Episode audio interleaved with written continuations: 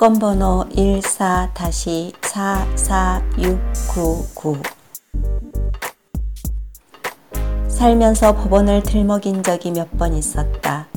한바탕 부부싸움을 하고 난 후에 진담 반, 농담 반으로 법원 앞에서 만나자고 한 것이 전부였지만 지금 그곳에 발을 딛고 섰다는 것만으로도 긴장이 된다. 늦지 않게 서둘러 왔는데 벌써 자리가 꽉 찼다. 서류를 분류하는 집행관과 사무관들의 엄숙한 표정에 기가 눌려 조심스레 문을 들어섰다. 나는 낯선 곳에 온 이방인처럼 어정쩡하게 서서 분위기를 살폈다. 사람들의 연령대나 성별, 차림새가 다양하다. 빼곡히 놓인 의자에 3355 모여 앉아 얘기를 나누거나 이리저리 오가며 의견을 교환하는 눈치다. 누가 쳐다보는 것도 아닌데 처음이라는 것을 들키지 않으려고 애를 쓰며 안내를 해주기로 한 일을 기다렸다. 잠시 후 활기 넘쳐 보이는 내 또래의 여자가 나타났다. 그녀는 짧게 인사를 나누고 서류 뭉치를 건네며 오늘 치러질 사건 중 우리는 33번째라고 알려주었다. 경매는 12시에 시작이다. 앞으로 남은 1시간 동안 결정을 하고 접수를 하면 된단다. 우리는 식당에 앉아 찍어 놓은 물건을 놓고 얻어온 정보를 참고로 서류를 작성했다. 마지막까지 눈치 작전을 펴다 처음 정했던 금액을 쓰기로 했다. 한 끗 차이로 당락이 결정될 수 있고 글자나 서류 하나만 빠져도 무효 처리가 된다기에 꼼꼼히 몇 번을 확인했다. 숫자에 무디고 머리 쓰기를 싫어하는 나는 경매가 시작되기도 전에 지쳐갔다. 기다리는 동안 사람들이 놓고 간 대출 안내 명함이 탁자 위에 수북이 쌓였다. 20여 년 동안 이곳을 드나들었다는 그녀는 적은 자본으로 쏠쏠하게 재미를 볼 수 있다며 경매를 배워보라 권유했다. 그리고는 서류에 적힌 것들을 열심히 설명해 주는데 나는 엉뚱한 것에만 관심이 갔다. 건물주는 어쩌다 이 지경에 이르게 되었는지, 왜 물건 번호라 하지 않고 사건 번호라 하는지와 같은 상관도 없는 것들이 더 궁금했다. 하기야 경매에 붙여졌다는 것 자체가 사건이긴 하다. 오늘 나는 대리인으로 이곳에 왔다. 평소 고정된 수입에 맞춰 분수껏 사는 것이 가장 잘 사는 길이라며 재테크에 관심을 둔 적이 없다.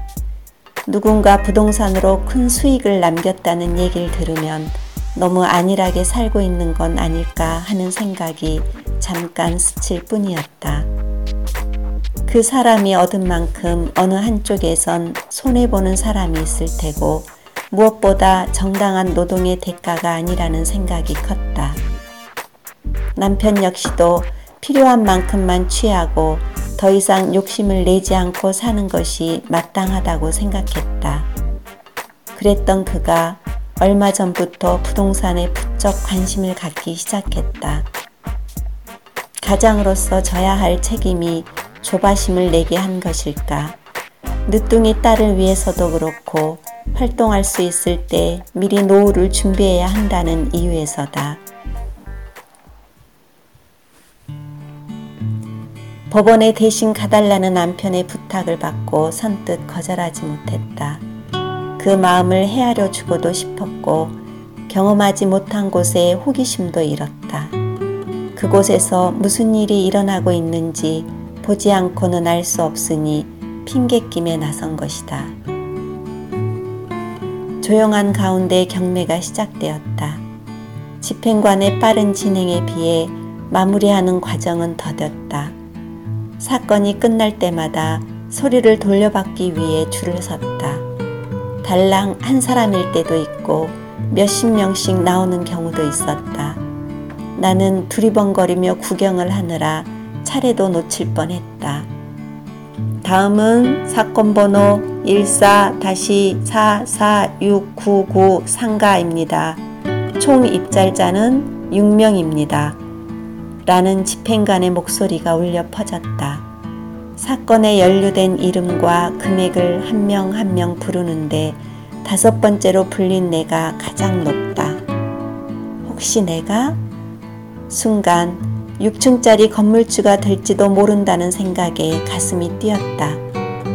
큰 돈을 만지는 것은 시간 문제라는데 평소에 소시는 흔적도 없이 사라지고 한껏 꿈에 부풀었다.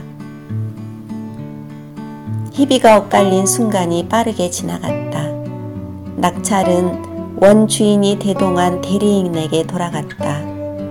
그녀는 적정선을 넘는 것은 금물이라며 빨리 있는 것이 상책이라고 안내인답게 위로했다. 애당초 욕심 없이 왔으니 주인에게 돌아간 것이 다행한 일이다. 줄을 서서 서류를 돌려받고 나니 점심때가 훌쩍 지났다. 긴장을 했던지 배가 고픈 줄도 몰랐다. 밥을 먹으러 줄지어 서 있는 상가를 지나는데 앞서가던 그녀가 한 건물 앞에서 걸음을 멈추었다. 바로 그 물건이란다. 흑백 사진으로 본 것과는 사뭇 달랐다. 규모가 클 뿐만 아니라 외부를 예쁜 돌멩이로 장식해 놓아 여느 것과 구별되었다. 나는 눈길을 떼지 못하고 괜스레 안을 기웃거리며 서성댔다. 저런 줄 알았으면 조금 더 쓸걸. 눈앞에 그림의 떡을 두고 허기가 와락 몰려왔다.